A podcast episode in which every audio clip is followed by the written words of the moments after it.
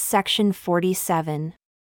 A revelation given at Independence, Jackson County, Missouri, August 8, 1831, through Joseph Smith Jr., directions to Sidney Rigdon, Joseph Smith Jr., Oliver Cowdery, and Edward Partridge.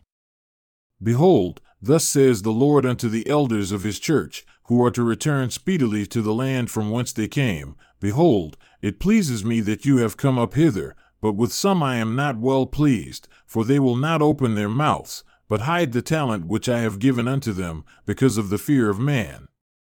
Woe unto such, for my anger is kindled against them. And it shall come to pass, if they are not more faithful unto me, it shall be taken away, even that which they have. For I, the Lord, rule in the heavens above and among the armies of the earth. And in the day when I shall make up my jewels, all men shall know what it is that bespeaks the power of God. But verily I will speak unto you concerning your journey unto the land from whence you came. Let there be a craft made or bought, as seems best to you, it matters not unto me, and take your journey speedily for the place which is called St. Louis.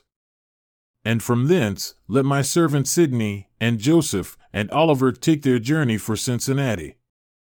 And in this place let them lift up their voice and declare my word with loud voices, without wrath or doubting, lifting up holy hands upon them, for I am able to make you holy, and your sins are forgiven you. And let the residue take their journey from St. Louis, two by two, and preach the word, not in haste, among the congregations of the wicked, until they return to the churches from whence they came. And all this for the good of the churches, for this intent have I sent them. And let my servant Edward impart of the money which I have given him, a portion unto my elders which are commanded to return. And he that is able, let him return it by the way of the agent. And he that is not, of him it is not required. And now I speak of the residue which are to come unto this land. Behold, they have been sent to preach my gospel among the congregations of the wicked. Wherefore, I give unto them a commandment thus You shall not idle away your time, neither shall you bury your talent that it may not be known. And after you have come up unto the land of Zion, and have proclaimed my word, you shall speedily return, proclaiming the word among the congregations of the wicked, not in haste, neither in wrath, nor with strife and shake off the dust of your feet against those who receive you not, not in their presence, lest you provoke them, but in secret, and wash your feet as a testimony against them in the day of judgment.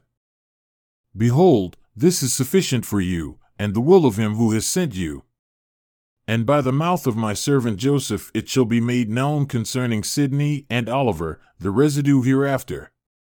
Even so, Amen.